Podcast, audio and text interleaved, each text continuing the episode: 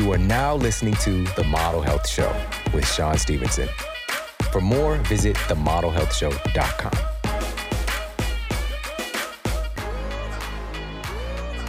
Welcome to the Model Health Show. This is fitness and nutrition expert Shawn Stevenson, and I'm so grateful for you tuning in with me today. On this episode, we're going to be addressing some of the absolute essentials for up leveling your health that are often overlooked. In just a couple of months, I'll be crossing my 20th year of working in the field of health and wellness, and it really got me thinking back to how all of this got started in the first place. And I had no idea that I'd be teaching in the field of health and wellness, that I'd be writing books of any of that stuff. When I went to college initially, I was just going on the strength of I should do a certain thing, right? I should. I should. And sometimes when you're shooting, you start shooting on yourself and you end up in the wrong place. You end up in a place that you really don't want to be. And for me, I just got this input from my environment, specifically through television, that I should be a doctor or a lawyer. And that was what I attempted to do. You know, so when I went to the first university, private university, pre med program, because I saw it on television, that's what I should do if I wanted to be successful. But the rub was, I hated science. I hated it. All right. I would have recurring nightmares about not having my homework done, about being behind in this biology class. It just wasn't vibing with me. There was a disconnect. Now, this is so crazy because it's my deep passion now. It's my love affair. It's my boo. Besides my wife, all right? Full disclosure, all right? But after that, science. You know, I absolutely love it. I'm so passionate about science. But at the time, I hated it. It was the exact opposite. Now, a big reason behind that was the way that I was taught. I was being educated about, we'll just use biology for example, learning about this miraculous world of the human cell without any context that what I'm looking at, when I'm looking at that mitochondria, I'm looking at the meal that that person has eaten. When I'm looking at the nuclei, I'm looking at the nutrients that person has eaten. There was a disconnect of how I can influence the makeup of that cell, how I can influence the health of the cell. Me and my fellow classmates had no idea this was a disconnect. And that disconnect has filtered its way through all of conventional medicine to the degree that cardiologists, even at the highest level, award winning cardiologist, trained for decades in the field, training, education, and also application, working with patients, it's very rare to come across a cardiologist who actually understands that when they look at their patient's heart, they're looking at the food that their patient has eaten. That heart is literally made from the food that they've eaten. The heart doesn't just happen, it's made from food. And so, having that break in education, not understanding that their arteries and veins are made from the foods that their patient has eaten, the blood running through their system is literally made from the food that they've eaten. And if you ask this cardiologist, how much education on nutrition did you get in your expensive university education? They'll tell you much the same as me, almost nothing. All right. Now, I have a little bit more of a curveball to my story because I had the option, it was elective on the pre med track to take nutritional science. So we're talking about my first year in college. I'm in this big auditorium classroom. Nutritional science is on the menu. And I took it because, and this is true story, I took it because I thought that this would teach me how to be more fit. Because I thought nutrition was about fitness. That was the connection that I had, right? So looking at food as fuel, essentially, right? Not like how, you know, I could have more optimal performing cells and healthy microbial expression and mitochondria, all that stuff was totally foreign to me.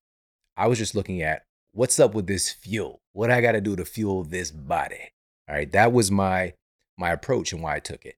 Now, unfortunately, when I get into the class, I see that my teacher is significantly overweight. Right, so I'm like, I have this disconnect. I have this break cognitively. I didn't I didn't really understand it then, but I just felt like I didn't trust what he was saying. right? I'm here to learn how to be more fit through this class, but this guy not fit. All right. And this doesn't mean that somebody doesn't have an immense amount of education and experience and that they know that they're talking about. But I just felt like whatever he's applying is not working. Now, I didn't make that association in the very beginning. It took a few weeks of going to class for me to stop going to the class. All right. And I was kind of notorious for doing this. I would essentially go to class the first couple of days, you know, get the get the book, get the you know the the the course curriculum, and I would come in on test days. All right, I was just kind of breezing through stuff. School was never really a challenge for me because it's a system, right? And what it really is based on is a lot of rote memorization. It's not opening up a sphere or a a platform for creative thinking, for debate, for questioning ideas.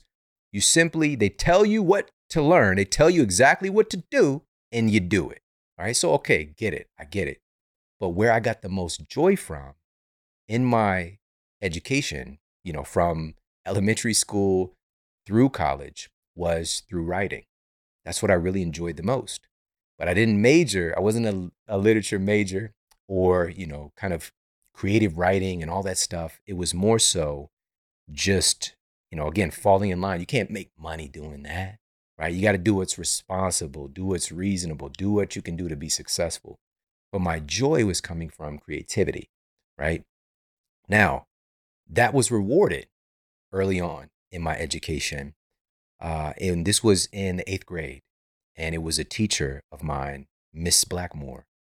And she published one of my poems in the school newspaper, right? We had this poetry project where we had to write all these different forms of poetry and illustrate the book and all these different things. We had to, to write haikus and tankas, you know, the freestyle and all that stuff. And she published my kind of freestyle poem in the school newspaper. It got read over the intercom. Man, I felt like I was on top of the world, but not because I was particularly special, but because I felt like my words mattered. I felt seen. And that is such a gift to give anybody in this lifetime.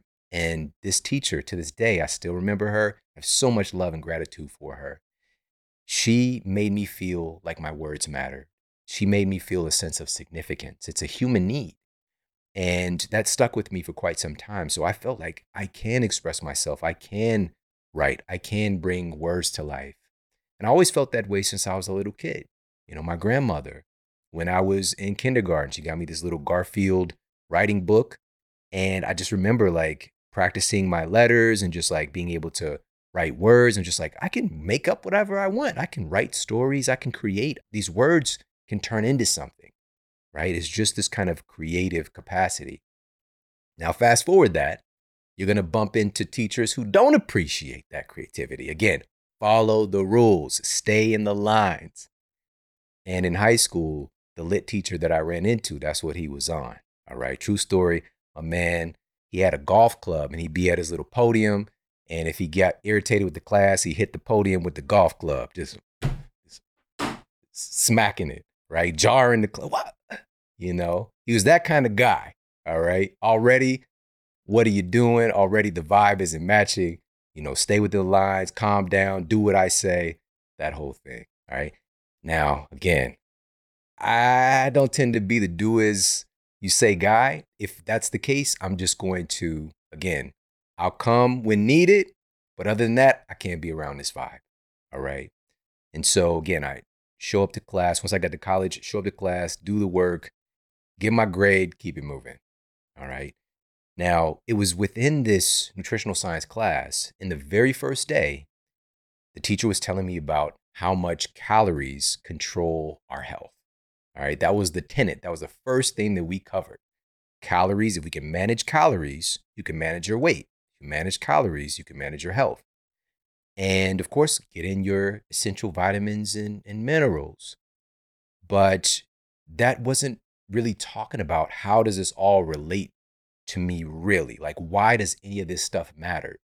And what's controlling what these calories are doing in the first place? Like, how does that all work? We didn't really get into those kind of things. They were very superficial teachings.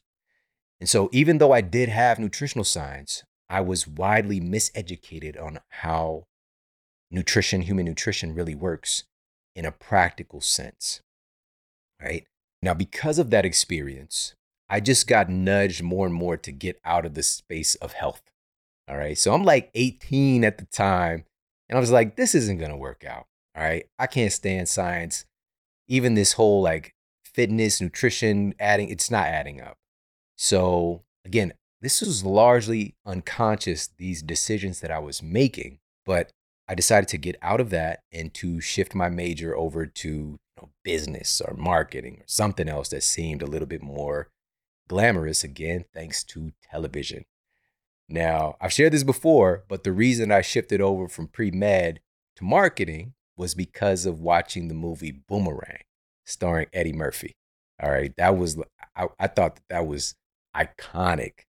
Eddie Murphy's character, he's working like in advertising. I was like, I want to do that. He just makes it look so fly. So that was, again, I didn't have anybody in my environment. I didn't know anybody that went to college, let alone graduated from college in my community except when I go to school and my teachers. That's it. I didn't grow up around having any kind of roadmap or guidance on what I could be doing and, and how I can structure and create a life that I enjoy and a life of success. I didn't know what that looked like. So I'm literally just out here with trial and error, trial and success, figuring things out. Now, I shift over, and here's where stuff starts to get very strange because in one way, if you want to look at it like this, fate had other plans that pulled me back to health, but with a brand new perspective. Because it was ultimately when I was 20 years old that I get diagnosed with this really devastating condition that really threatened to take my livelihood away. And it was actually in high school when I was at track practice. When I was 16 years old, I was doing a time trial at the track with my coach. And just from running, my hip broke. All right, so the iliac crest, the top portion of my hip just broke. And I didn't know it at the time. You know, it wasn't until a couple of days later I went and got an x ray done. You could see the portion of my hip just broke off. But nobody asked, like, how did a kid break his hip from running? Why is his bones so brittle that that can even be a thing. They just gave me standard of care, right? Standard of care. Take some NSAIDs, stay off the leg. You know, here's some crutches. Very simple. But I did get some ultrasound treatment as well, by the way, which again, at the time, I really didn't understand. And I don't think a lot of practitioners understand that ultrasound is using sound. It is using sound to provide a treatment. Sound. What does that say about our bodies? There is a vibration and a resonance. There is sound expressing throughout every cell, every atom in our bodies, right? And sound and frequency definitely, deeply influences us. All right. So even when I say vibe earlier, like vibes matter. All right. So fast forward, I was a track athlete high performing football, but I just couldn't stay healthy. My body was falling apart. You know, I had half a dozen injuries just that year alone. Every time I'd get back on the football field, something else would happen. I was just falling apart. And I was breaking down really from the inside out. And finally, at the age of 20, I get this diagnosis of degenerative disc disease and this arthritic condition, plus this low bone density. And it's so crazy because the advice is, you know, to take some calcium supplements, drink plenty of milk. I was doing it. Why in the world is my bone density still so low? But this is where everything begins to come full circle and health and wellness begins to be my focus again. Seeing my first physician at the time when I was experiencing what I ended up finding out again, I went in because I was having trouble walking. I couldn't quite extend my leg properly, just having some leg pain. And he had me to go get an MRI of my spine. And I'm literally like, my leg hurts. Why are we taking pictures of my back? I don't get it. All right. So disconnected from this kind of uh, internal engineering and how everything is connected. And he put the scan up. Had two herniated disc, L4, L5, S1. Severe degeneration, severely degenerative disc. And I remember him putting it up and he told me the condition. Yes, he said, You have degenerative disc disease. And I'm just like, Okay, what is that? How do we fix it? Let's go. Right. And I'm just like, literally, I even asked him, Okay, so what do we do? How do we fix this? And he looked at me like, I guess this, you know, guess this kid doesn't get it. Um, and he says, I'm sorry, son, this is incurable. You have the spine of an 80 year old. Now, even with that today, my upgraded awareness, an 80 year old spine doesn't have to look that bad, okay? He's talking about all the unhealthy 80 year old spines that he's seen. At 20, my back looked like that. All right, not good, not good. Benjamin Button, all right, accelerated aging, all right, in my young state. And so what he said to me still didn't land because it didn't, it didn't make sense. Like, what do you mean? Something happened there was a cause and I'm having this effect. Like, what caused it? Like, let's do something. I didn't quite put these words together cognitively, but I asked him, oh, so does this have anything to do with what I'm eating? Should I change the way I'm exercising? I had no context for me to ask him those questions. None. None. But based on my life experience and the little intersections that I had with nutrition, that question that awareness popped up for me in that moment. Or it could have been an everything, everywhere, all at once type vibe where different dimension me jumped in for a second and said the thing and then jumped back and went somewhere else. All right. That could have happened. But at the time, again, I wasn't really sure at all that what I was eating had any effect. I was just asking for something that I could do. And he literally looked at me and he said these words this has nothing to do with what you're eating. This is something that just happens. And I'm sorry that it happened to you. We're going to get you some medication. We're going to possibly look at potential surgery for you. And we're going to help you to manage this. Gives me my prescriptions. You know, Celebrex was hot at the time. Got a little Celebrex and sent me on my way. And I went from like kind of a nuisance of a pain to chronic debilitating pain within the next couple of weeks. The nocebo effect had kicked into gear full steam. Right? Everybody knows about the placebo effect. The placebo is when you get a positive injunction that an, that a treatment is going to provide some therapeutic benefit.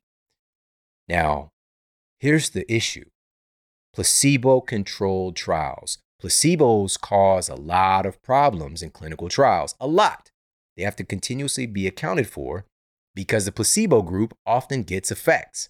So much so, on average, in placebo controlled clinical trials, placebos are effective about 30% of the time.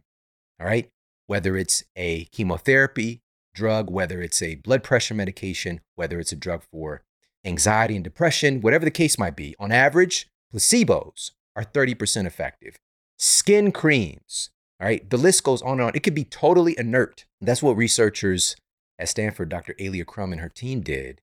They did what they referred to as the pinprick study. All right, so they would give somebody a, you know, kind of prick their skin and create this allergic reaction, and it would create a rash on their skin. And they informed the group that they're going to apply this cream. And some of the test subjects were told that this cream is going to, it's an antihistamine, it's going to help their rash to go away. And other people in the study, they were told that this, would, this cream was an agonist for the rash. It's going to make the rash worse. All right. So one group is told that it's going to make the rash better. One group is told that it's going to make the rash worse. Here's what happened. Within 10 minutes of applying the cream, which was completely inert, it had no therapeutic benefit whatsoever. The people that were told it would help the rash to go away, it started to go away. The people that were told that the cream was going to make their rash worse, it started to get worse. Again, the cream was completely inert. Now, here's what the researchers found that was most shocking in this study, if you really understand this. They found that the strength of the test subject's reaction to the cream was largely based on their opinion of the healthcare practitioner, of the administering physician, whether or not they thought they were competent. How competent they believed that person to be determined how severe or how much better they got. All right, so please understand this. It was based on what they believed about the person who told them that the thing was going to do what it was going to do. Their perspective of this person's authority determined how their body reacted. Mm, that's what it's really about when we talk about a placebo effect. It's really based on our perception of authority from the person who's giving us this positive injunction that a thing will do a thing. But a nocebo effect is getting a negative reaction, a negative response, a negative injunction based on what a person in a position of authority is going to be telling you what's going to happen. So when the physician told me that this is incurable, that there's nothing I can do about this, that I'm going to live with this for the rest of my life, I'm going to be in pain for the rest of my life. Matter of fact, you have the spine of an 80 year old man. You're breaking down and decaying. Guess what's going to happen? If I believe him, which I did, things are going to get a whole lot worse. And that's what they did. So, over the course of the next two years, I am still doing the things that I was doing that put me in the situation that I was in. All right. I set aside this important tenet that was left out by my physician of cause and effect, causality. Nothing in our observable reality just happens. There is always a causative agent. There's something that initiates the response. So to say that this just happens is totally against basic tenets of our reality. All right. And again, if we can hop to a different universe, if we can, you know, go to a different point of view as far as our galaxy, whatever, where the laws of physics are different, whatever. Okay, maybe again, these, these are things that are quite possible that cause and effect doesn't quite add up. But in our reality, in our measurable reality, there's causality. Something happened. All right. I wasn't born with two herniated discs and degeneration. My back was fine. Something happened. Now, another little not so fun fact that everybody needs to know about is that our epidemics of chronic disease, whether we're talking about heart disease, cancer, diabetes, autoimmune conditions, liver disease, Alzheimer's, the list goes on and on and on. Less than 1% of all diseases are caused by true genetic defects. That's a fact. Less than 1%. We blame our genes. Maybe he's born with it. Maybe it's Maybelline.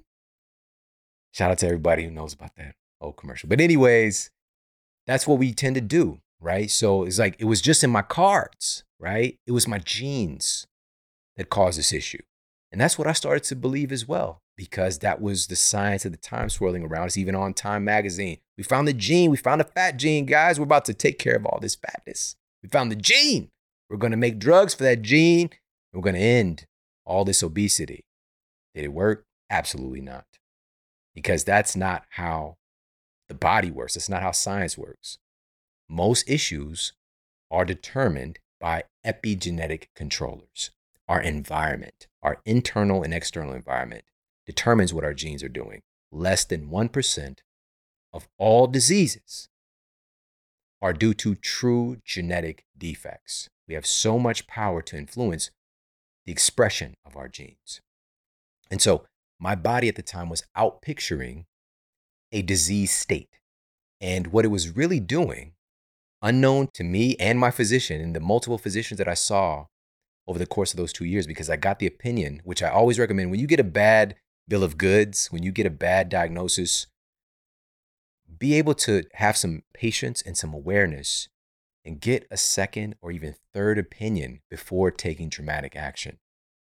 Because some research from the Mayo Clinic, for example, looking at people who got another diagnosis, you know, seeking out another opinion, the diagnosis was the same as the first diagnosis around 20% of the time. That's it, right? Most of the time, there was a different diagnosis when a person went to a different physician. What the? How? That's crazy. But most people don't know this. So, with that said, what was occurring in my body, and again, it took me a couple of years to really hone in on this, was my body was adapting to the abnormal conditions that it was being exposed to. So let me break this down a little bit. And this is getting us into some of these essential tenets for our health and for up leveling our health, for being a better expression of our potential that are so overlooked after two years of pain and suffering.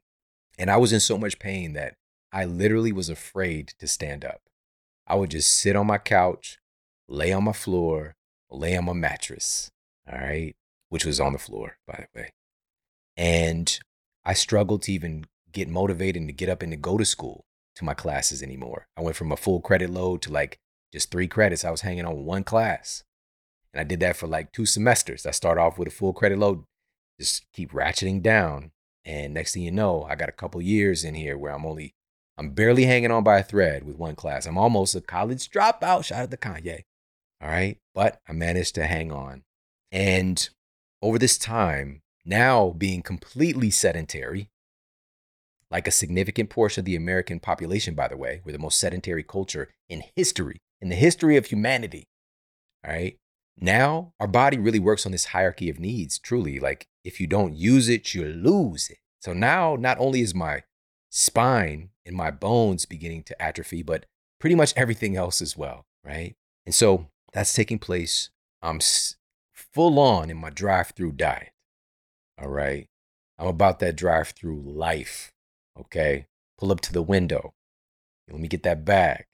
All right. Exchange. I don't know how it works today. It's been years since I've been to a drive through, you know, about, again, about 20 years. But I would imagine maybe, I don't know if you use Apple Pay, scan at the, I don't know what's, what they're doing now. Okay. You might send a Raven. I don't know. I don't know. But at the time, here's a few dollars. Let me get that bag. All right. And get that bag of you know what, that dirty, dirty. And so, you know, doing that, eating this way while being completely sedentary, what's going to happen with, with my body composition and my, and my body weight? Uh, I'm going to, I'm to get a little thicker. All right. Now I'm to get a lot thicker. I got a lot thicker. All right. And so I was gaining weight. My degeneration had obviously gotten worse. Pain gotten worse. I was barely able to sleep at night without waking up several times due to pain just jolting me out of my sleep. And ultimately, it was after, and this is the, something I don't share enough. It was within a few days of seeing the final physician and going, I was hoping so much that he would tell me that things could get better, that he was going to help me. Because he was referred to me by, you know, a friend, like, you got to see this guy. He's amazing, da da da. Go to this guy, same thing. You have degenerative disc disease. This is incurable. Here's some medication. He did the same shit that the other guys did. And within a couple of days is when everything changed. Within a couple of days is when my entire world changed for the better because I realized and I pictured him and I could still picture what I was picturing. I pictured him as I'm sitting there at night. You know, this is late in the evening. I'm sitting on the side of my bed looking at my pill bottle because I've got to down some of these Tylenol PM, a couple Celebrex to try to sleep through the night. And I pictured him having dinner with his family and laughing and passing the mashed potatoes and just, you know, living his life. And I really realized that he wasn't thinking anything about me. Here I am in pain. Here I am disconnected from the future that I envisioned. And the person who I gave so much control over my potential was just living his life. And this is in my mind. I don't know where he was at. He might have had dinner with his family. He might have been at a strip club. I don't know. Okay. He didn't seem like he'd be at a strip club, but it's possible. But that that image in my mind was enough for me to realize that I've been outsourcing my potential. I've been outsourcing my body to all of these people outside of me who were telling me that I was unhelpable. I had just thrown my potential right out the window automatically. And for the first time, I asked this question in my mind. I asked, what can I do to feel better? I thought about, I just thought this thing in my mind. What can I do to get healthier? I realize now I got this extra weight on my body. it's obviously putting even more pressure on these lumbar discs that are already degenerated. What if I get some of this weight off of my frame? Like I'm just kind of thinking logically, you know, just in terms of just again, just basic physics of things. And I also asked shortly thereafter if my spine is degenerating, what is my spine actually made of? If my bones, if my bone density is so low, what are my bones actually made of? All I knew about was calcium from the from the the commercials. You know, they got the celebrities with the Steve Harvey milk mustaches, you know? And I'm just like, man, like I'm drinking milk like crazy. Like, what's going on? Calcium wasn't the end of the story. Clearly, something was missing here. But by me changing this dominant question, it started to change the answers that I got. Now, this is an important tenet today in understanding how to uplevel our health. There is a faculty of the human mind, it's called instinctive elaboration. Whatever you're posing your mind, the questions that you pose your mind, there is a instinctive reflex to find the answer to said question. We don't like having open loops. All right. Now, television producers know this well. They're all about creating open loops in our mind, keeping us coming back for more. Right. This is basic human psychology. We have to have our questions answered, they will haunt us. And we all have a dominant question or a couple of dominant questions that we're habitually asking, even if they're subconscious or unconscious. And so, my dominant question for those two years was why me? Constantly, why me? Why me? Why is this happening to me? It's just replaying on automatic over and over and over again. Also, this was the second one. Why won't somebody help me? Why won't somebody help me? Which kept me looking to the external world for somebody to come along and help me, help to, to, to, to save me from this condition that I was imprisoned. So by changing that question from why me to what can I do to feel better? What can I do to be healthier? And that became my dominant question. What can I do to get better? What can I do to get better? I was just, it was just replaying in my mind all the time. Again, I wasn't conscious. I didn't like purposefully take the record off the record player and put a new record on. All right. I didn't scratch up the, the first record. I didn't scratch the first one up. I just changed the question and it just started playing on its own. So this led me to some of these insights that we're going to talk about now. How did I go from that person who hated science, whose health was in a place of absolute chaos, to be so young, to working in the field of health and wellness for 20 years, for having that condition leave my reality so rapidly and to help so many people in these 20 years, millions of lives impacted. How did I how did I do that? And it really boils down to these five essential ingredients to uplevel our health that are often looked over. Today, we get so complex. There's so much infighting. You got all this diet camp over here versus this diet camp. You got the socials and the greasers. All right? You got these different camps, everybody's warring. No, this, you got to have this percentage of, you got to do this. And most of the time, they agree on so much more than they disagree on. And they should be focused on the things they agree on and promoting those things more for the people who need it. So that's what we're going to dive into. Now, before we get to number one, this is the lead into it. How did my body get into that state? And how did it change using this number one thing that I'm going to share? If you take a condition like type 2 diabetes, right? Epidemic today. Around 128 million Americans have diabetes, type 2 diabetes, or pre-diabetes right now.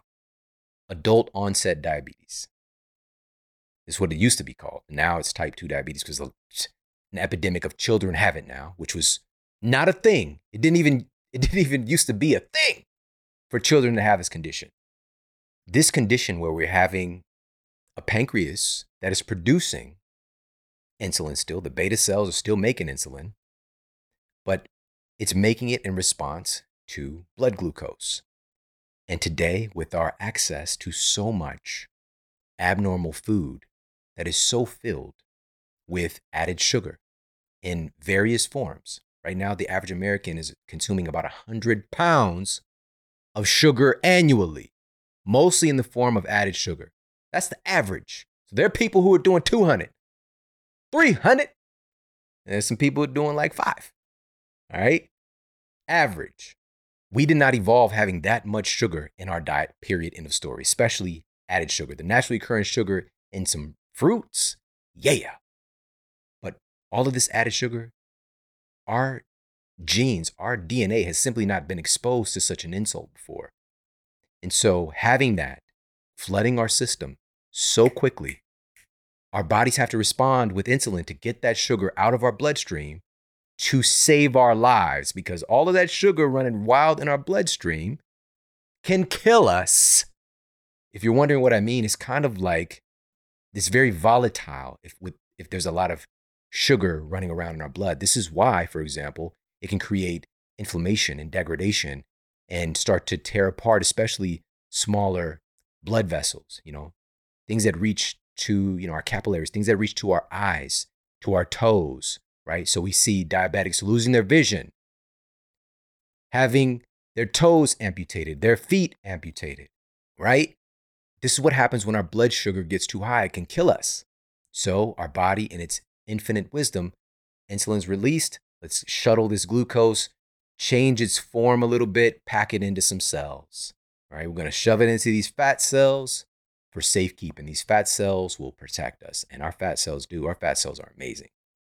The volume of our fat cell can expand about a thousand times their original size. Unbelievable. Unbelievable. Should they do that? Probably not. They can. Our fat cells are incredibly helpful and protective and resilient, but we're at war with fat. We don't respect it. It's just doing what it's programmed to do. But it's never been exposed to what we're exposed to today. And so, as this insulin is getting produced in response to this abnormal blood glucose, if this keeps happening again and again over time, and your body's just screaming and spurting out all of this insulin, eventually your cells are going to downregulate their ability to hear that cry. It's just too much getting packed into to our cells. It's kind of like getting spam in your inbox. And now it's just like getting sent to the junk folder. Like I can't even hear that's too much. That shouldn't be coming in here. I didn't sign up for this. All right? That's what's really happening. And so it's this adaptation that the body has with the insulin sensitivity going down and this onset of diabetes or prediabetes. But what the condition is, it's not a death sentence. It's not the end of the story. It's not something that doesn't have a resolution.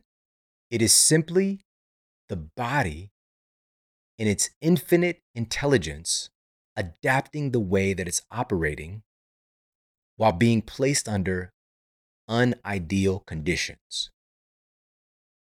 That's what it really is at the end of the day. That's what a disease is. A disease is not who we are, it's not our identity. I don't have a, a sticker on my shirt when I have type 2 diabetes it says my name is type 2 diabetes. I am I am diabetes. I am a diabetic. I don't have a label sticker on my shirt. It's a disease state. And a disease is the body adjusting its function and performance while being placed under unideal circumstances. What's the unideal circumstances with that diabetes? It's flooding our system with all of this absolutely horrific amount of sugar that we're simply not designed in any form or fashion to be able to handle. But our bodies are figuring out a way. Okay, I'm just going to adjust this thing here. We're going to create these symptoms. We're going to create these conditions in the body to keep this person alive. Diabetes saves your life. Now, that for some people is just so off of their radar or even a tough pill to swallow that the condition is actually an adjustment by their body to save their life. It's an adjustment by their body to continue to keep this person alive while under unideal conditions. That's what happened to me. That's what happened to me. My body manifested this condition, my body expressed this condition, my spine started to break down and degenerate. My bone density was rapidly declining. My body was making these adjustments to operate under unideal conditions. Now, let's talk about why. Let's talk about these five essential factors here, these five essentials for upleveling your health and fitness. These are the five main things that I did that transformed my health, transformed my reality, and led from this life of self centeredness and constantly looking out for my own safety in this volatile environment that I grew up in to a life of service and focusing on how can I serve? How can I help and uplift others? Number one tenet here very essential, very simple, but easily overlooked. We already highlighted this a little bit. Your body is made from the food that you eat. Your body is literally made from the food that you eat. You get to choose what you're making your cells out of. Your cell membranes are made from your menu. Your mitochondria are made from your meals. Your cell nuclei, they're made from the nutrients that you eat. Every cell, every tissue, every organ, every organ system is made from food. So we want to make our bodies out of real food. This is so simple, but it's so overlooked. Again, because there's a lot of infighting and debate about well, which real food, just real food. Number one, all right, real nutrient dense foods. And I'm going to give you a couple specifics here. So, for example, when I was concerned about, okay, if my bones, if my bone density is, is so low, what are my bones really made out of? And again, all I knew about was calcium. But by asking a different question, eventually I found out that nutrients like vitamin C, I know vitamin C's matter for my bones. I knew about it for the immune system. That's it. Vitamin C is one of the most powerful antioxidants, but also it's a biopotentiator for the building of bone and supporting your bone from degradation. But also, vitamin C is important for the health of our skin and for our sleep quality as well. There's some data published in PLOS One about being deficient in vitamin C leading to more interrupted sleep cycles. Right? The list goes on and on. Vitamin C isn't just a one-trick pony. Right? Vitamin C is important for my bone density. Where's I getting vitamin C in my diet? Man, I was drinking, I was drinking Hawaiian punch. You know, maybe there's some synthetic vitamin C in there. I don't know. All right, but I was not, I was not like eating any citrus. I could tell you that.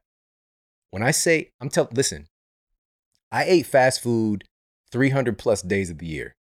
300 plus. I got to put that plus on there because I can't say 365, but it's damn near close. All right. Because there's a couple of times I didn't have a couple bucks. And so I had to stay at home and, you know, eat what I might have had stocked away, which was usually, if I wasn't eating fast food, I was eating ultra processed food at the crib. All right. So a family size can of ravioli would be on the agenda or a box of Velveeta shells and cheese. A box. I would eat a box as a meal. Box of Velveeta shells and cheese and I put a little pepper on it because I'm like trying to like spice it up. Like, oh, this is gourmet, right? That's what I was eating. I was making my tissues out of this stuff. So, was I getting adequate amounts of vitamin C? Absolutely not. Also, for bone density, vitamin D is essential.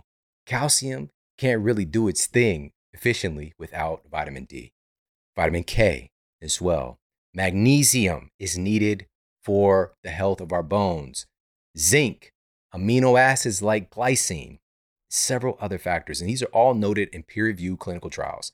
I wasn't getting that stuff in my diet, in my drive through diet, my processed food diet.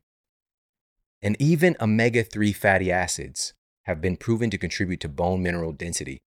There was a recent study published in the peer reviewed journal PLOS One that found that the consumption of omega 3s can improve bone mineral density, specifically in the hips and the lumbar spine. Those were the two areas I was breaking down. Oh my gosh. So, you know, this was a recent this was a recent study. I came across some data on this back then, but more and more there's so many studies on this. There's so many studies on this now. But is this being prescribed to patients because degenerative disc disease is also epidemic levels? Are they being educated about how important it is for them to make sure they're getting some omega 3s in their diet? Absolutely not. They're being prescribed anti inflammatories, they're being prescribed opioids. So, what's the solution here? Because it's not just start being a natural pill popper and go and get these nutrients, because I try to do that. That's the first thing I did, to be honest. When I found out about these things, I was just buying supplements. Number one, that was expensive as hell. All right. And it helped, it did help a little bit. Just to be clear, it did help a little bit, but I got a lot of bit broker. All right. And my college budget just wasn't doing the trick. And here's a big key though, that I eventually, very quickly in this process, realized because the conditions forced me to, which was it's not just getting these nutrients, but the nutrients need to be bioavailable. Bioavailable. What does that mean? That means simply that they are efficiently assimilated and utilized by our cells. Right? So it's a real thing. Bioavailable isn't just like a, you know, a fancy word like Jordache or I don't know, Saint Laurent. Bioavailable means efficiently assimilate. Why did I say Jordache? Bioavailability means efficiently assimilated and utilized by ourselves. And in our haste to dominate and control nature, which is really the central tenet in modern science, we missed out on the fact that there's an underlying intelligence that animates all of life. When you isolate things into parts, you negate the power of the whole. A synthetic nutrient, though it might have the same chemical makeup, it does not have the underlying intelligence and, even more tangibly speaking, the supporting elements and nutrient cofactors that magnify its resonance with human cells. Our cells, for hundreds of thousands of years plus, we've had a certain interaction with food. We, with food, not a supplement made by Vinny at the factory. Food. Food. That's what we've evolved having an association with. We're making our bodies out of food. Today, it's different. Okay? Are we missing something when we have these synthetic versions of nutrients, right? A synthetic version of vitamin C or vitamin E versus what's coming through in a whole food source or a whole food concentrate.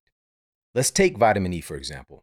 This nutrient is important for the healthy function of our cardiovascular system, our brain, and even the health of our skin.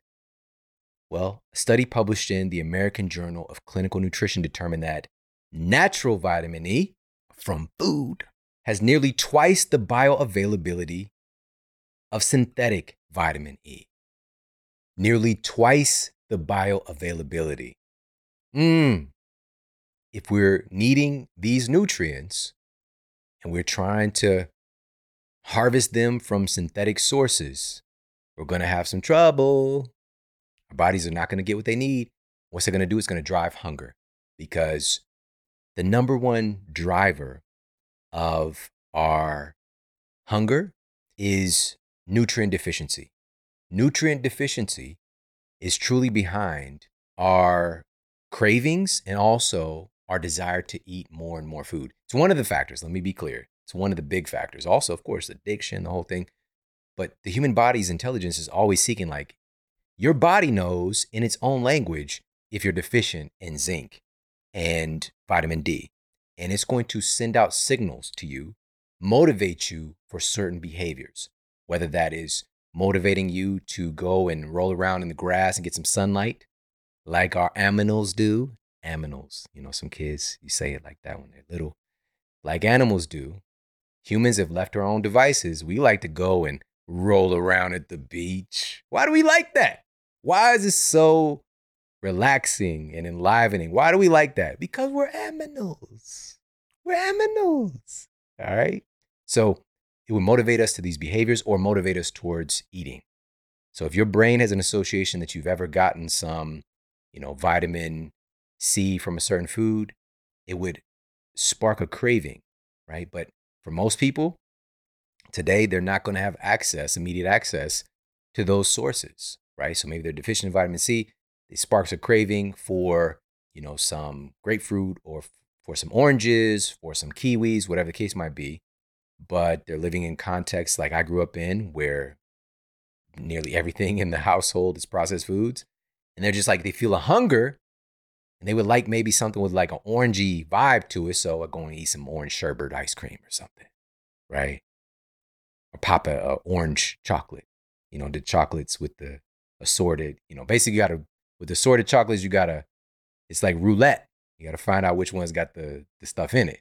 You know, sometimes it could taste like a delicious orange flavor, or sometimes it could taste like toothpaste. Don't know. That's what it's all about.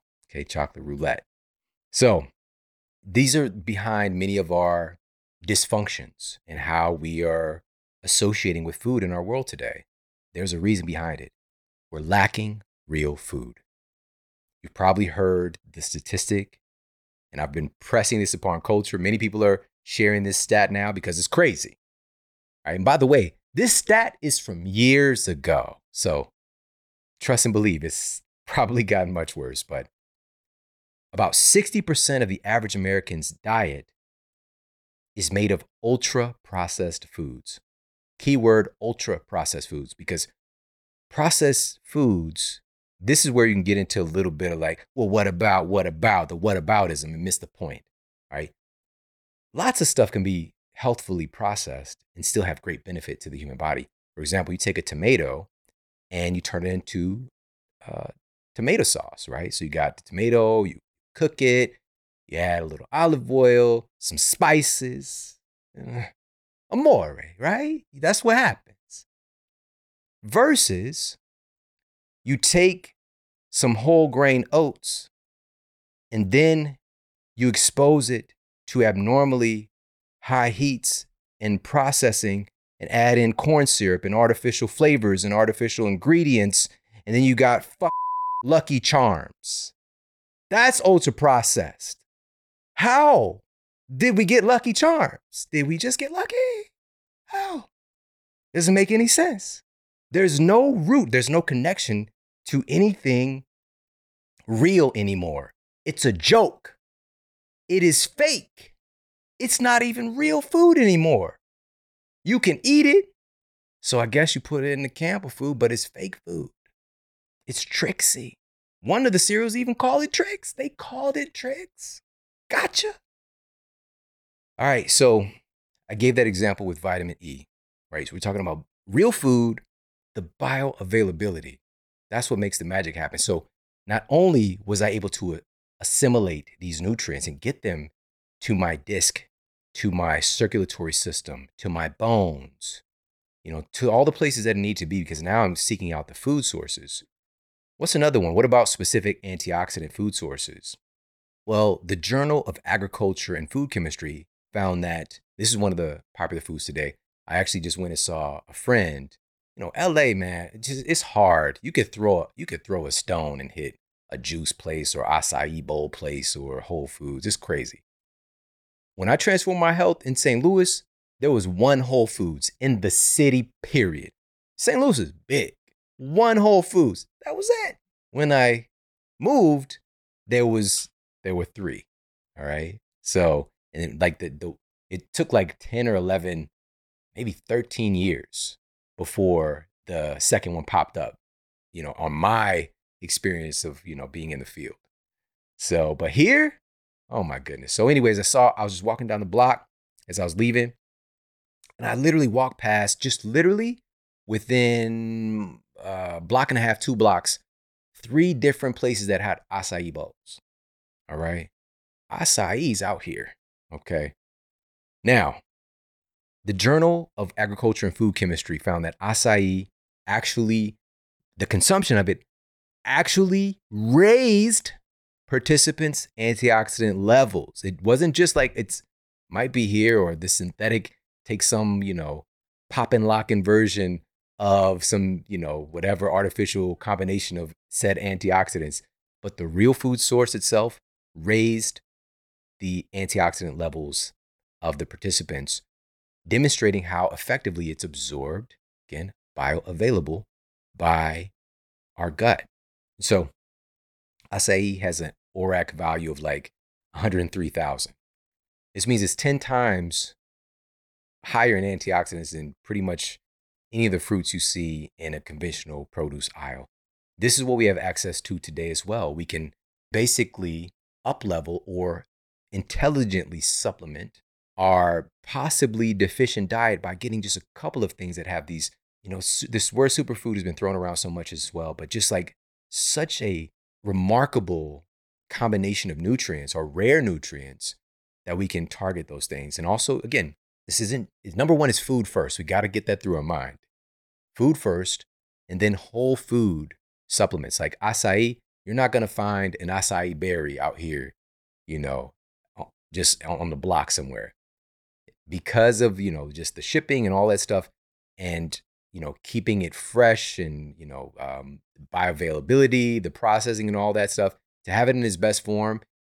And you're not in Amazon somewhere, it's going to be a frozen pack. It's going to be frozen, but then it could be organic. It could be, and freezing actually retains certain nutrients. Other nutrients can be damaged from freezing, but for many, really a majority of nutrients, it's going to be able to help to retain those things. So, but also there's concentrates of things like camu, camelberry, another high source of vitamin C, um, acai, and also even some of the conventional fruits and things like that, like blueberries and even beets. Beets are hot out here right now. A study published in the Journal of Applied Physiology showed that drinking beet juice boosts stamina up to 14% during exercise. Bananas, right? So, whole food concentrates, and my kids, even my oldest son, he's really into a green. He does like a greens concentrate blend every day without fail. I see this kid do this. My youngest son does a red superfood concentrate. Both of these come from Organifi. And um, Organifi is just super, even the company itself is super about family. They're taking the whole food and creating a concentrate, cold temperature processing to retain the nutrients. But again, food first. And we can add this extra layer of health insurance as well. Go to Organifi.com forward slash model. That's O R G A N I F I.com forward slash model. They have 20% off every one of their incredible blends. They've got the green juice formula, the red juice formula. They both taste amazing. And uh, again, just a huge fan of Organifi, just helping to make this stuff easier, getting some of these really potent superfoods into people's bodies. But again, food first. So again, eat real foods, whole foods. So what I was doing was finding out about some of these different foods and focusing on real whole foods making things like green smoothies, just upgrading the ingredients of the things that I was making. So instead of going to McDowell's, oh, no disrespect to McDowell's, shout out to Coming to America, but McDonald's for a, a cheeseburger, you know, go to Whole Foods, get grass fed beef. And, you know, I was getting sprouted grain bun or whatever. I was just trying to take a step in the right direction. That was a mighty step. And upgrading the ingredients and the sourcing and avoiding a lot of the processed crap that was coming along with it. So with the green smoothie, then I find out about these green superfood concentrates. So I stack that. That's going in there too. You know, so again, real foods, whole foods. I started flooding my tissues with all of these bioavailable nutrients. And man, things start to get better very, very fast. Now, here's the other key. So that's number one eat real food. Essential, foundational tenet that's often overlooked. Number two, avoid fake foods. Avoid the things that are degrading your health. It's very difficult to solve a problem if you're still doing the, the thing that created the problem. Common sense, right? Very, very logical. And so if we have a wound, let's just say we have a cut on our hand, and the cut already, your body knows what to do, the cut will heal. But if I keep on messing with the cut, you know, like poking at it. If I if I keep on like if I put like a you know a, a gummy bear in the cut, if I you know pour Mountain Dew on the cut, if I keep messing with the cut, it's not going to heal. The body knows what to do, but I keep inhibiting the process. So avoiding the things that degrade your health. So again, what are our tissues made out of? They're made from food, and we get to decide which foods we're making. Now, the question is how are these abnormal compounds, these fake foods, actually affecting basic metabolism, basic cellular communication, our cells being able to efficiently communicate and send signals and to perform functions the right way?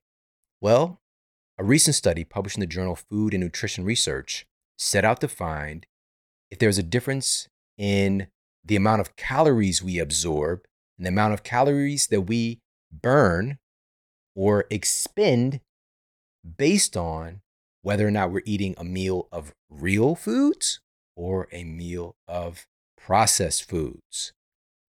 And so, what the researchers did was they gave test subjects sandwiches. All right. Now, already might be like, sandwiches aren't real food. There's degrees. All right. There's always degrees to this stuff. Because for the whole foods group, they did whole grain bread. So, this was more minimally processed, whole grain bread, and cheddar cheese. Cheddar cheese is like four ingredients. So, you got the milk, you got some enzymes, got a little salt maybe in the mix. But the other sandwich that they compared it to was a sandwich with white bread. Again, this is heavily processed because, again, you don't see no white anything out there. You know, uh, wheat isn't growing white, it's brown. Okay. So, processing the hell out of it to make it white, using various agents to bleach it to make it the color that it is. And what about the nutrients? What happens to those nutrients that were once contained there? And they also used, instead of cheddar cheese, they used cheese product or what would be equivalent to Kraft singles. Okay. Because a little not so fun fact it's not called Kraft cheese or Kraft cheese singles. They're called Kraft singles because there's not enough cheese in the cheese. All right. Because if you look at the ingredients, it's a list. It isn't just like a few things, you know, three or four things like cheddar cheese. It's like 10 things. All right. It's got different combinations of other ingredients to make this quote single. All right. So you got a whole food sandwich, processed food sandwich, consuming both, tracking their caloric assimilation and expenditure. And here's what they found at the end of the study. When the test subjects consumed the processed food sandwich, they had a 50% reduction in calorie burn after eating that fake ass sandwich.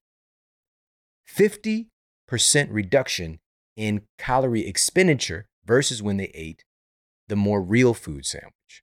Okay. So, what that means is their body held on to more of the caloric energy that they consumed. It got stingy with it. It was like, I'm just going to go ahead and hang on to this. I don't know what this is. Now, let me give you some reasons. Again, this could be creating what I refer to as a hormonal clog, where that cellular communication, the hormones being produced or not produced, are throwing off the body's ability, the cell's ability to communicate and understand what the hell to even do with this fake stuff, right? Thus creating a clog in the system and, and hanging on, making the body more stingy in retaining these nutrients slash you know tucking stuff away in your fat cells because just like i don't know what to do with this fat cells you guys are good at like keeping us safe we're just going to go and you know just set that in the in the storage box for a little while while we figure this out right so these are just a couple of i'm, I'm bringing some color to it but these are very remarkable and complex cellular processes that our bodies are doing, but it boils down to kind of simple principles, right? We're bringing in these fake foods, very abnormal things from the perspective of our DNA, from the perspective of our genes, and the body's just like thrown off on what to do with it. Very simple principle. So, another part of this story is that the two sandwiches were the exact same amount of calories, proteins, fats, and carbohydrates on paper. Same. If you leave it up to conventional science, conventional nutrition, it doesn't matter. Calories in, calories out. All calories are created equal. All calories under one nation, under God, indivisible with liberty and justice. All of those things. It's ignorant. Yes, calories matter. Yes. Caloric deficit for weight loss? Yes. But that is far from all of the story. So whenever you see somebody popping up, just are you you struggling with, with weight loss? Have you tried a caloric deficit? They don't know what they're talking about. All right. We have several epicaloric controllers that literally decide what calories do in your body. And it's going to be radically different from person to person.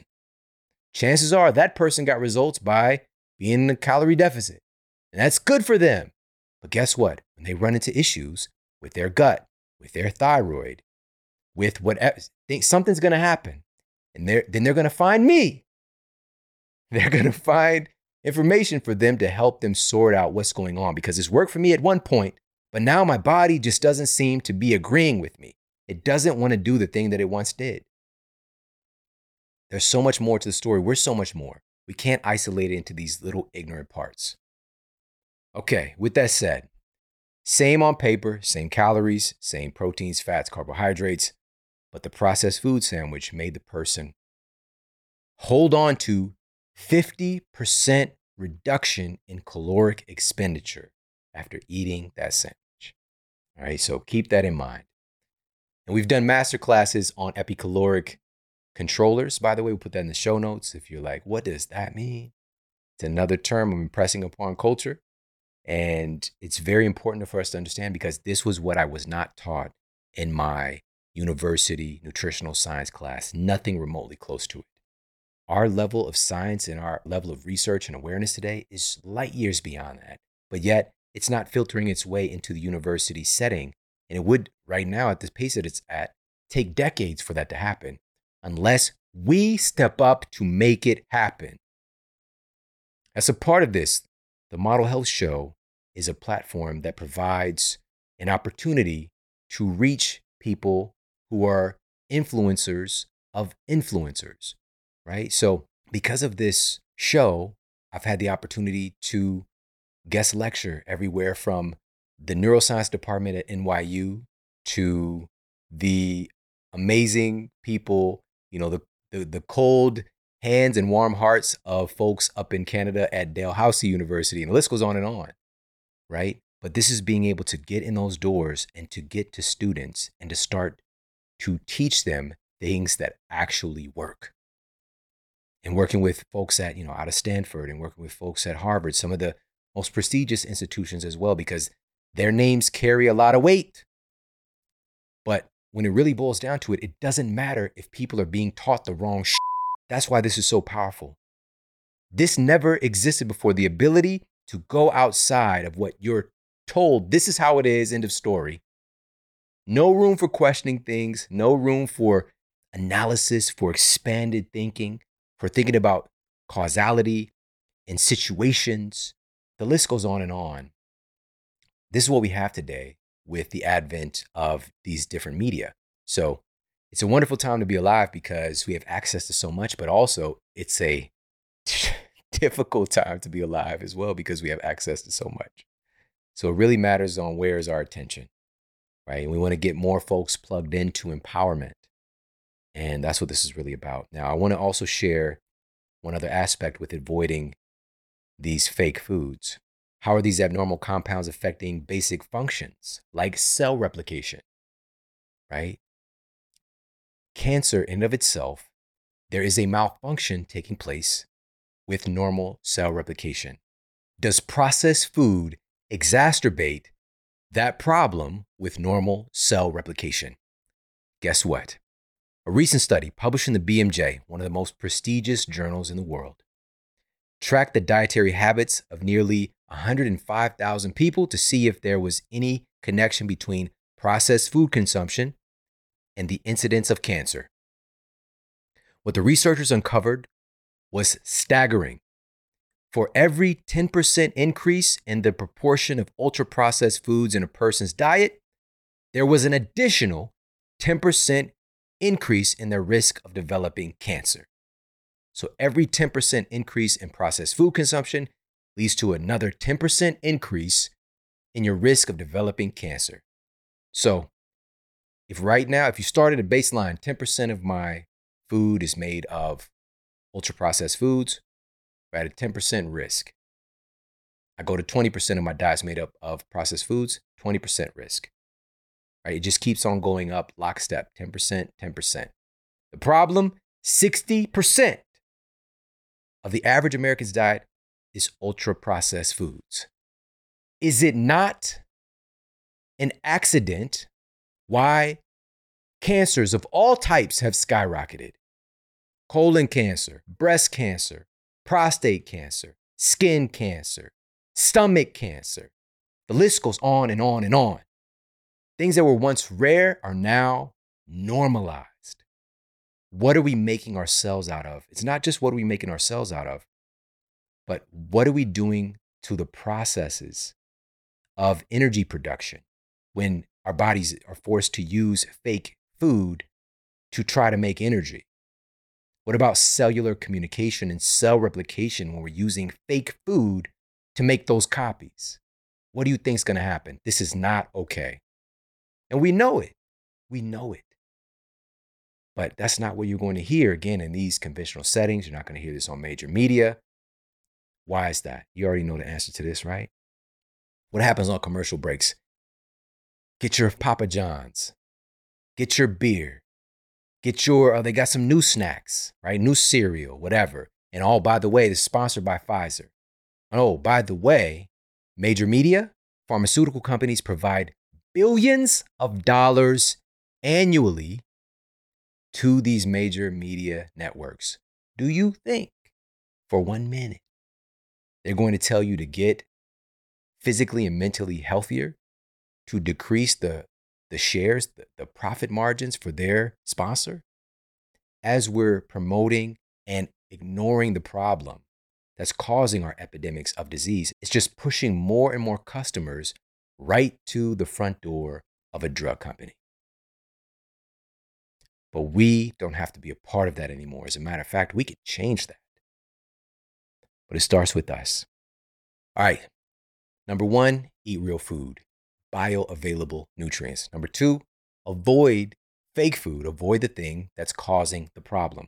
Number three, this is one of the simple things that I utilize to transform my health. And it's so simple stay properly hydrated. Now, this isn't some superficial cookie cutter thing. You know, this is one of those things that hey, drink eight glasses of eight ounces and, you know, make sure you drink plenty of water. Why? Why? This is why. This is a list of just some of the things that water is responsible for in our bodies. Water is responsible for the maintenance of our DNA. It's operating in a water medium, facilitating reactions in your mitochondria. This is where fat is burned, by the way, the actual end product of that process. This is happening in the mitochondria. It's happening in a water medium. Maintaining the integrity of your blood. Your blood is over 90% water. Kind of matters. Also, this is how you're transferring nutrients and oxygen and immune cells throughout your body to assist, for example, also assisting in waste removal. That's important as well if you're talking about the lymphatic system. So, water is needed to create your lymphatic fluid. Building fluids for your digestive tract. You don't want that dry tract. All right. And your digestive secretions. The secretions, speaking of secretions, secretions of the reproductive organs. All right. So the vagina and the pinna. All right. The vag and the peen. All right. Those fluids, the seminal fluid and the vaginal fluid, this is also where do you think it's where do you think the wet wet's coming from? You need water. Regulating your body temperature. Water is required for that. This kind of thermal regulation. Creating the cerebral spinal fluid of your central nervous system. Making the synovial fluid of your joints and your discs. My discs were dramatically degenerated. It looked like little, little pieces of fried bologna, little Triscuits, little smashed up. It looked bad. It's like black when I was just 20 years old. After going back nine months later, from that moment of decision and getting myself healthy, I could see the light shining through my disc. The degeneration was reversed. My two herniated discs had retracted and they were in place. What are my discs made of? Water. It's a huge component, but here's the thing about it it's non vascular. Let me be clear. The discs are non vascular. So, what does that mean? It's not getting like a direct blood supply where just like blood and water is just flowing right there. It's a process of remote diffusion. You know, so even throughout the day, if you think about it, gravity's just kind of weighing on you and the discs are getting compressed, right? So you start off your day taller than when you end the day. Okay, a little fun fact. And so that compression is one of the things, again, you can kind of, especially with the disc, being that they're non vascular, you need to really make sure that you're super hydrating your system, especially if you're in a state of dis-ease with the disc, to make sure that your body has enough fluid to send there in the first place because it might be one of the last places to get it. Because our bodies often work on this hierarchy. Your brain is most essential. All right. If you're dehydrated and you you drink a glass of water, your brain's getting all of it. Well, pretty much all of it. It's getting the majority. It's getting as much as it possibly can. Your brain is the most water dominant organ in your body next to your lungs. You know, so this can be somewhere in the ballpark of around 80% water. Okay. So your your body evolution could give a crap about your a couple of your disc if your brain is losing volume because of dehydration. Now, during this time that I was struggling with my health, I'm telling you, I know that people, you know, there's these things that, you know, you can go a couple of days without water, you can go, you know, weeks without food, you can only go, you know, a few minutes without oxygen. Man, like I can go, I went without water for a long time, long stretches. I barely remember going over to my sink. I mean, at this time, you know, around the year 2000, the year 2000, around the year 2000, uh, shout out to Conan O'Brien. All right. Um, you know, people weren't buying water like that. Like water is coming through the faucet. Why would I buy it? You know, if I'm gonna buy some, I'm gonna buy a Gatorade or buy a soda or buy some juice. You know, I was definitely about those juices. I was like super, I was like Jussie Smollett out there. Okay. Shout out to Dave Chappelle. All right. I was on the juices. And, you know, I, I rarely drink water. So of course you're getting in a little bit of liquid through those mediums, but often they're coming along with compounds that are going to dehydrate your system because water is needed to process everything that you're bringing in as well, right? So I'm I keep on having this net loss. You know, every now and then I get super thirsty and go guzzle a glass of water, but that could be days at a time when I would ever do that. It's crazy to say that. Some people might not think that that's a reality, but for many people that is. And I know this for certain because that's what happened with me and what I've been advocating for us to do. And I just saw the other day that it was going around, I guess on TikTok is really popping off right now. About 16 years ago, I started doing this process of what I call taking an inner bath or an inner shower, right? And it was a little nudge from somebody that I was learning from uh, David Wolfe. Shout out to David Wolfe, Avocado Wolfe, aka some call him the chocolate pope. All right. Not from the skin complexion, but he just he likes chocolate a lot. Right. But he said something about the inside being more important than the outside, right? And it just made sense. He's like, you know, a lot of people are concerned about taking an outer bath, but what about the inside? So I'm just like, I'm gonna start d- taking an inner bath every day or inner shower. And so that's what I've been doing for 16 years every day, no matter where I'm at, no matter what country I'm in, no matter what time I'm getting up, none of that matters. The first thing I do after pee pee, after going to the bathroom, first thing that I do is I drink at least 20 ounces of water. I take my inner bath. And there's a couple of things. Number one, that it's going to help to flush out metabolic waste. Your body undergoes a tremendous amount of processes while you're sleeping at night. And also, this stimulates this water induced thermogenesis, which we got some peer reviewed data I put in my most recent book, Eat Smarter, about stimulating this metabolic response to where our body is now basically burning about 30 additional calories just from drinking water, right? Now, what if we do that a few times a day? Right. So where that's where the value comes in at with making sure people are drinking water for weight loss, but not overdoing it. And also, what about the type of water? Because the water also needs to be coupled with electrolytes. Electrolytes are minerals that carry an electric charge. They enable cells to talk, signal transduction. They enable all of our cells to do everything, period. Let me just get right to the point. The sodium potassium pump is required for basically every one of your cells to do everything that it does. That's how important these electrolytes are. No joke. Right? Even your mitochondria, your mitochondria is not in a bioactive form unless it's binded with magnesium, another electro, electrolyte. This is how important it is.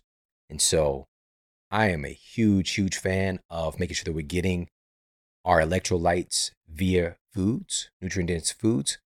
But this is a place for people to add in an electrolyte supplement if they're getting it from a place that is sourcing things correctly. All right. So, high quality salts, there are different types of salts occurring in nature. There isn't just sodium salt, there's also potassium salts and magnesium salts and calcium salts. There's different types of salts. So, taking these naturally occurring things and creating something that has the right ratio of what the average person needs, that's why I love LMNT. Go to drinklmnt.com forward slash model. That's drinklmnt.com forward slash model. You get a free gift with any purchase. They're going to send you a free bonus sample pack with a variety of different flavors when you order from drinklmnt.com forward slash model. All right. Now, here's another thing no sugar, no artificial colors, and any of that stuff. Just the electrolytes in the right ratio and stay salty. All right. Stay salty. Go to drinklmnt.com forward slash model. Let me give you one more reason why. Researchers at McGill University found that sodium functions as a literal on off switch in the brain for specific neurotransmitters that support and control cognitive function and protect the brain against numerous diseases. Sodium is that important, right? Sodium enables your brain to actually retain the water that it needs. If you don't have the right amount of sodium, you might be like, we're just getting sodium in all these processed foods. When you stop eating that garbage, when you stop eating fake foods, the vast majority, we're talking upwards of like 70, 80% of the sodium intake in our culture today is from processed foods. And it's coming along with so many other things that can cancel out or, or compete with sodium. And it's also in these abnormal forms, it's ultra processed crap. When you stop associating with that stuff and we get real food going in the mix, this is a place to ensure you're getting your electrolytes. And also, this has been seen for folks that are doing the ketogenic protocol, for example. Electrolytes, super important. Go to drinklmnt.com forward slash model. Again, exclusively, you get a free gift with every purchase. So, water, that's the other thing I started doing. My inner bath, getting my electrolytes, eating real food, avoiding the things that was causing the problem. Man, I got better fast. But it couldn't have happened as swiftly without number four here, which is to move your body for vitality and not for vanity. All right.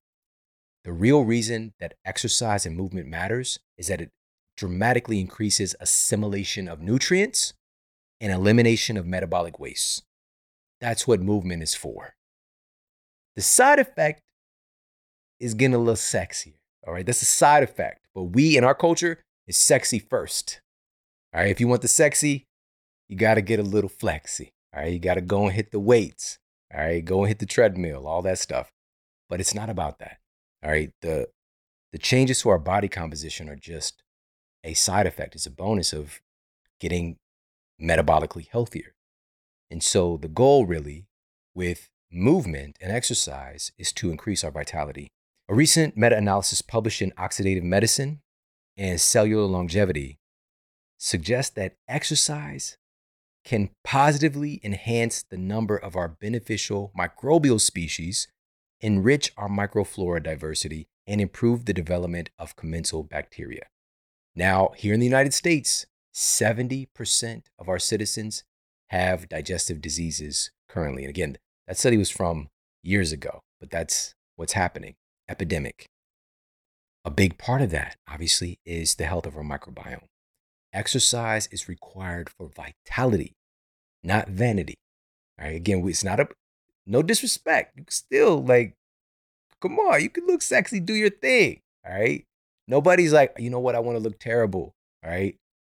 Do things to make you look good and feel good, all that stuff. But please understand, exercise is required for you to be a healthy, functioning human being.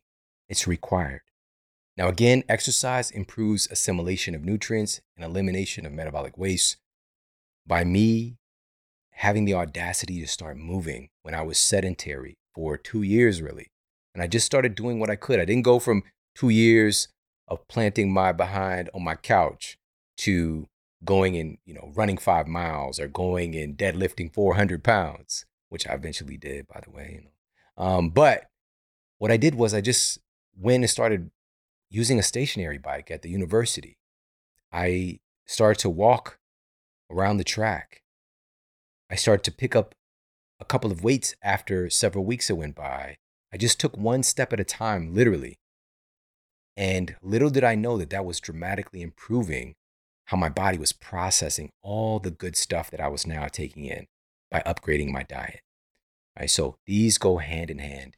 And finally, this essential building block, this essential tool that we all can utilize to uplevel our health that is still often overlooked. According to the CDC, about 115 million Americans are regularly sleep deprived. Number five is to sleep like your life depends on it because it does. It's during sleep that the vast majority of anabolism and healing takes place. When I started sleeping well, because that was my biggest struggle over those two years, was sleeping at night. When I started to change what I was doing during the day, it helped me to get better sleep at night. And when I started sleeping well, wow, like I got better so much faster. And before I knew it, it was as if I was living in a different reality. You know, I, I felt so alive and everything was clicking. And it's because I was giving my body these very simple but overlooked pieces, components, ingredients to have a healthier expression. And it's important to know that our sleep impacts every single area of our lives. It impacts the function of our immune system dramatically. There might not be anything that controls the function of our immune system more than our sleep quality. It impacts our cognitive ability dramatically. We all know what it's like to be in that mental fog, but also, you know, research that was published in the Lancet, for example, took test subjects. This time it was done on physicians, and they had them to complete a task in this particular study, right? Then they sleep deprived these physicians and had them to attempt to complete the same task again, the exact same assignment. And what happened? They made 20% more mistakes doing the exact same thing, and it took them 14% longer to do the exact same thing. They lost safety and effectiveness. They lost both of those things by being sleep deprived. And that was just from one night of sleep deprivation, by the way. And as a matter of fact, even our cardiovascular health.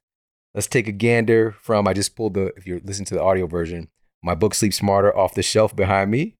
And there's a particular study in here that I mentioned in the introduction. It's pretty eye opening.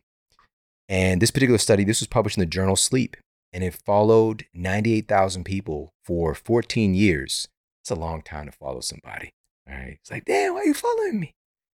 98,000 people for 14 years and discovered that people in the study who got fewer than four hours of sleep per night were twice as likely to die prematurely from heart disease. Now, specifically, it was women in that study, right? Twice as likely to die from heart disease.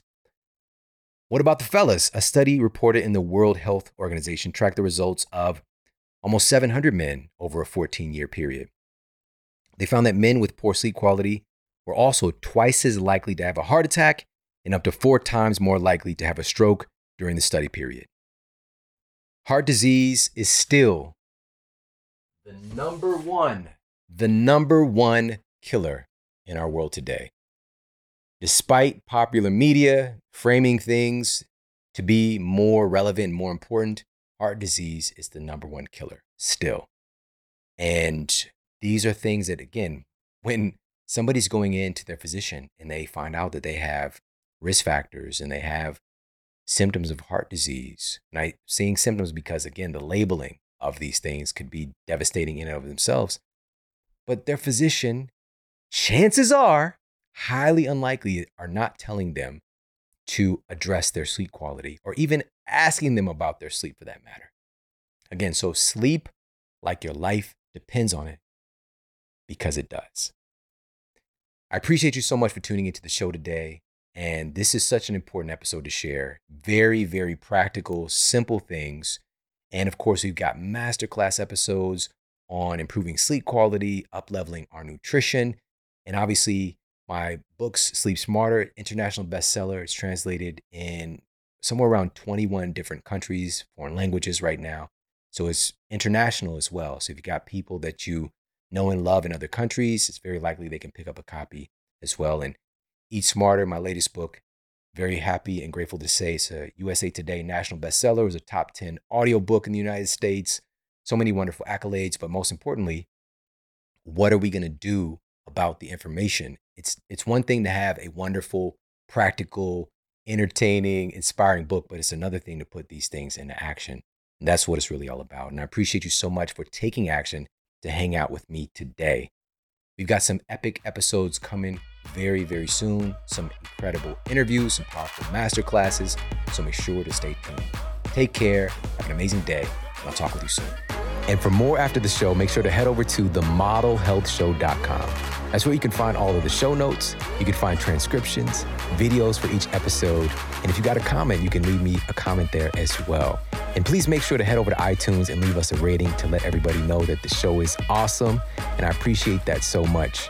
And take care. I promise to keep giving you more powerful, empowering, great content to help you transform your life. Thanks for tuning in.